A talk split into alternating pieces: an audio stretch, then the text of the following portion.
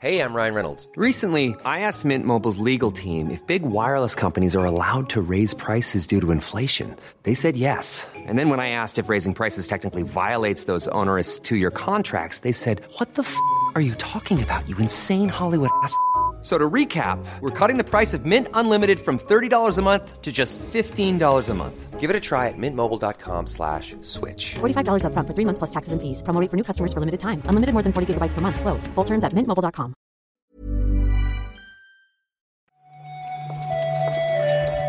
Buenos días, bienvenidas, bienvenidos a esta nueva recarga activa. La del jueves 28 de octubre. Que parece un viernes, Marta. Siempre comentamos estas mierdas, pero es que siempre coincidimos con las percepciones raras de los días de la semana. Sí, no sé por qué. Yo supongo que porque estamos a lo mejor pensando en el puentito, Pep. O a lo mejor es porque ayer el evento nos sacó la vida, el State of Play. Bueno, eso yo pensaba ni siquiera hablar del tema, pero no vamos a poder evitarlo. Y en cualquier caso, antes de que nos burchen en los comentarios, Marta, que puente no es. Es un fin de semana largo. Porque, ¿sabes?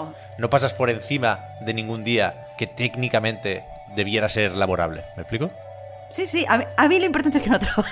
Eso sí. Eso es lo bueno. Resumen, 2 puntos, el lunes es fiesta y aviso ya, no habrá recarga activa. Cierto. Pero hoy todavía es jueves.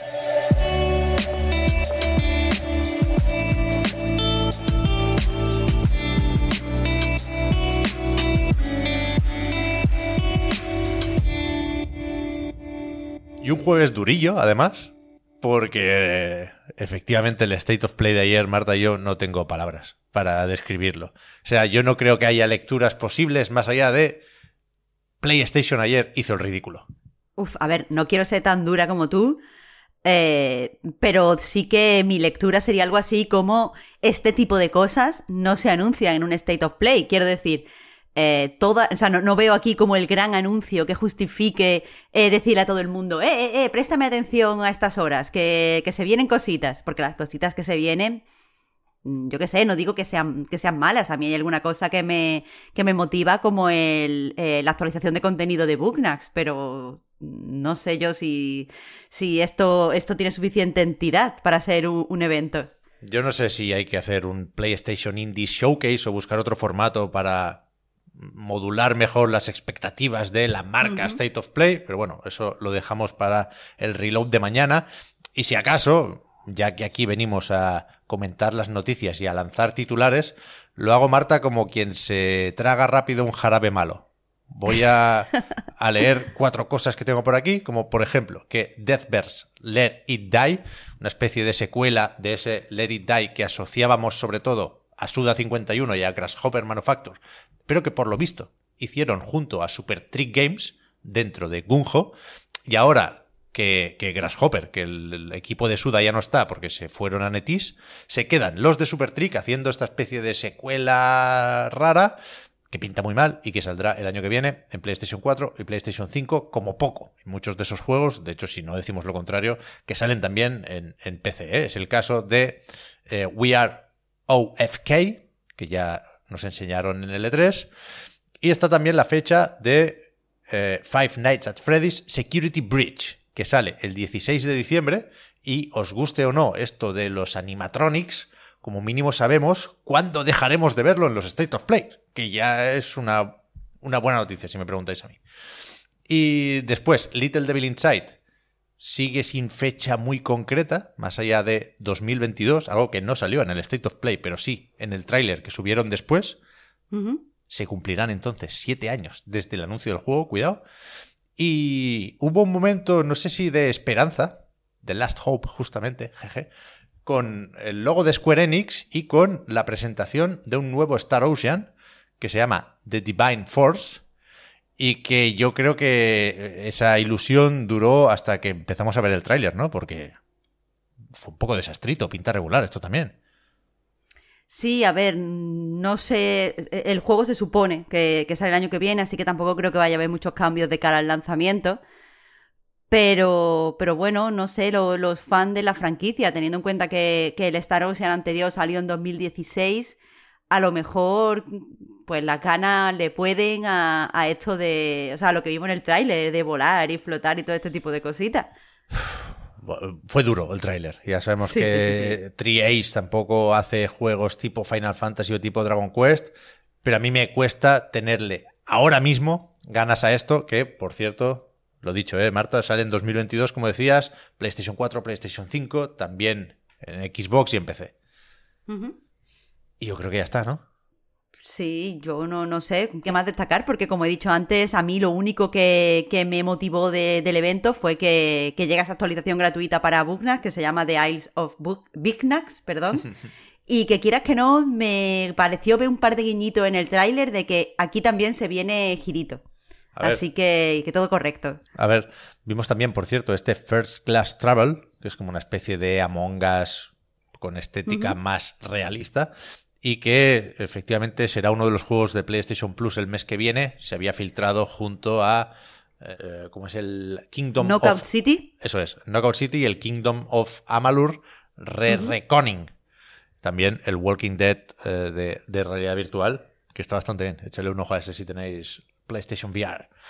Y a pesar de todo esto, y no sé si deberíamos considerar esto un problema, yo me temo que Jim Ryan durmió la mar de bien esta noche, porque tenemos el informe financiero de Sony y las cosas siguen pintando muy bien para PlayStation. En el último trimestre, de julio a septiembre, se vendieron 3,3 millones de PlayStation 5. 1 millón más que en el primer trimestre de este año fiscal, con lo cual el total llega a 13,4 millones, que de nuevo, y siguiendo con ese discurso, es una barbaridad teniendo en cuenta los problemas de stock. Claro, el problema, Pep, es que me estabas comentando que si miras balance de beneficios no es tan espectacular como parece, ¿no? Claro, bueno, supongo que es el mismo problema, o bueno, problema tampoco creo que sea, pero es la misma situación en la que se encontraba el otro día Microsoft al presentar resultados también, ¿no? Que suben mucho las ventas de hardware y por lo tanto las ventas o los ingresos de la división de juegos pues también van para arriba. Lo que pasa, claro, que el margen de beneficio al vender cacharros, Sony ya dijo que vendía PlayStation 5 a pérdidas, es menor que vendiendo juegos, ¿no? Y las ventas de juegos pues sí han bajado, con lo cual suben los ingresos, bajan los beneficios porque el margen es distinto y es menos favorable al vender hardware, sobre todo al inicio de una generación, claro.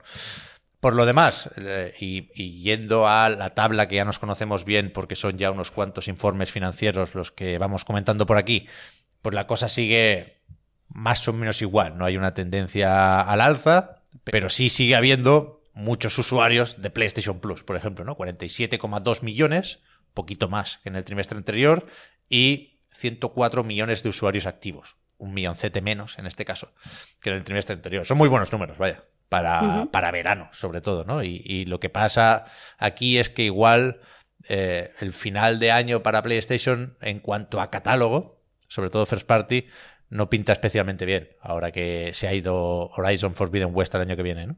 Pero bueno, ya eso queda para otro informe financiero. ¿Algo que decir, Marta, sobre todo esto? Nos vamos con Atlus. Vamos con Atlus, que nos han dado también, a mí personalmente, un disgustito, Pep. Sí, ¿no? A ver qué pasa. A lo mejor se queda esto en nada, pero de momento la noticia es que Shoji Meguro, compositor de los Persona y los Shin Megami Tensei, se va de Atlus. No sabemos qué significa esto, pero de entrada se va de Atlus. Claro, lo ha anunciado a través de Twitter, dice que quiere probar un poco de suerte dentro del desarrollo independiente y por eso se va a convertir en un compositor freelance. Va a trabajar por su cuenta. No ha cerrado la puerta con Atlus, o sea, ha renunciado al puesto que tenía en la compañía, pero ha dicho explícitamente que va a seguir teniendo una buena relación con ellos y que quién sabe qué pasa de cara al futuro.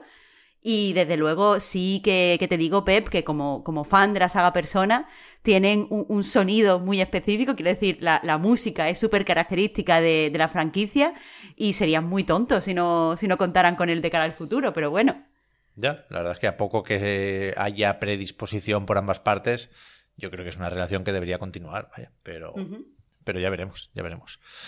Y para terminar, se ha anunciado la fecha, o las fechas, pues son 2 días, de la próxima edición del Fun and Serious Game Festival, que vuelve a ser presencial. Sí, se va a celebrar entre el 10 y el 11 de diciembre, solo 2 días este año. Y según dicen los creadores, pues bueno, va a ser presencial, pero con aforo reducido. Por eso mismo las conferencias, que todavía no se han anunciado quién van a ser los conferenciantes, pero vamos, podrán seguirse todas a través de streaming.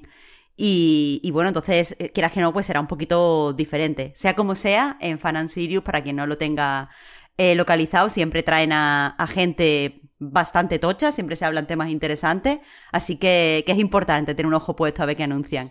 A ver quién se pasa por Bilbao y a ver cómo funciona lo de la retransmisión. Estaremos atentos. Uh-huh. Y ya está. Mañana a ver qué contamos, porque que yo sepa hoy no hay eventos, pero seguro que durante las próximas horas irán saliendo noticietas y las comentamos aquí mañana. Gracias, Marta, por haber comentado la jugada hoy. Te hablamos ahora. Muchas gracias a ti, Pep. Chao. Hasta mañana.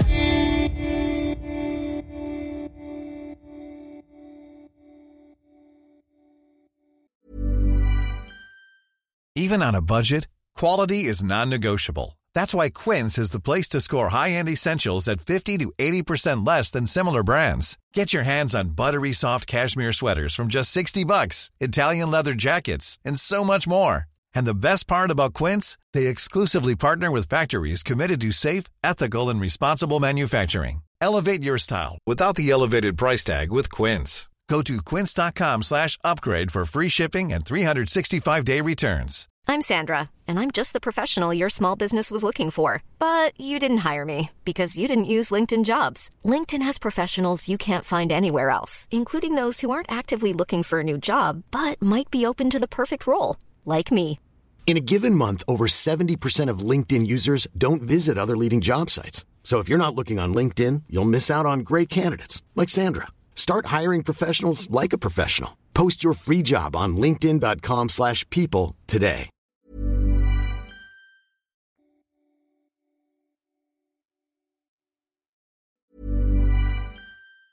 Hi, I'm Daniel, founder of Pretty Litter. Did you know cats tend to hide symptoms of sickness and pain? I learned this the hard way after losing my cat, Gingy. So I created Pretty Litter, a health monitoring litter that helps detect early signs of illness by changing colors, saving you money and potentially your cat's life. Pretty Litter is veterinarian developed, and it's the easiest way to keep tabs on your fur baby's health right at home. Go to prettylitter.com and use code ACAST for 20% off your first order and a free cat toy. Terms and conditions apply. See site for details.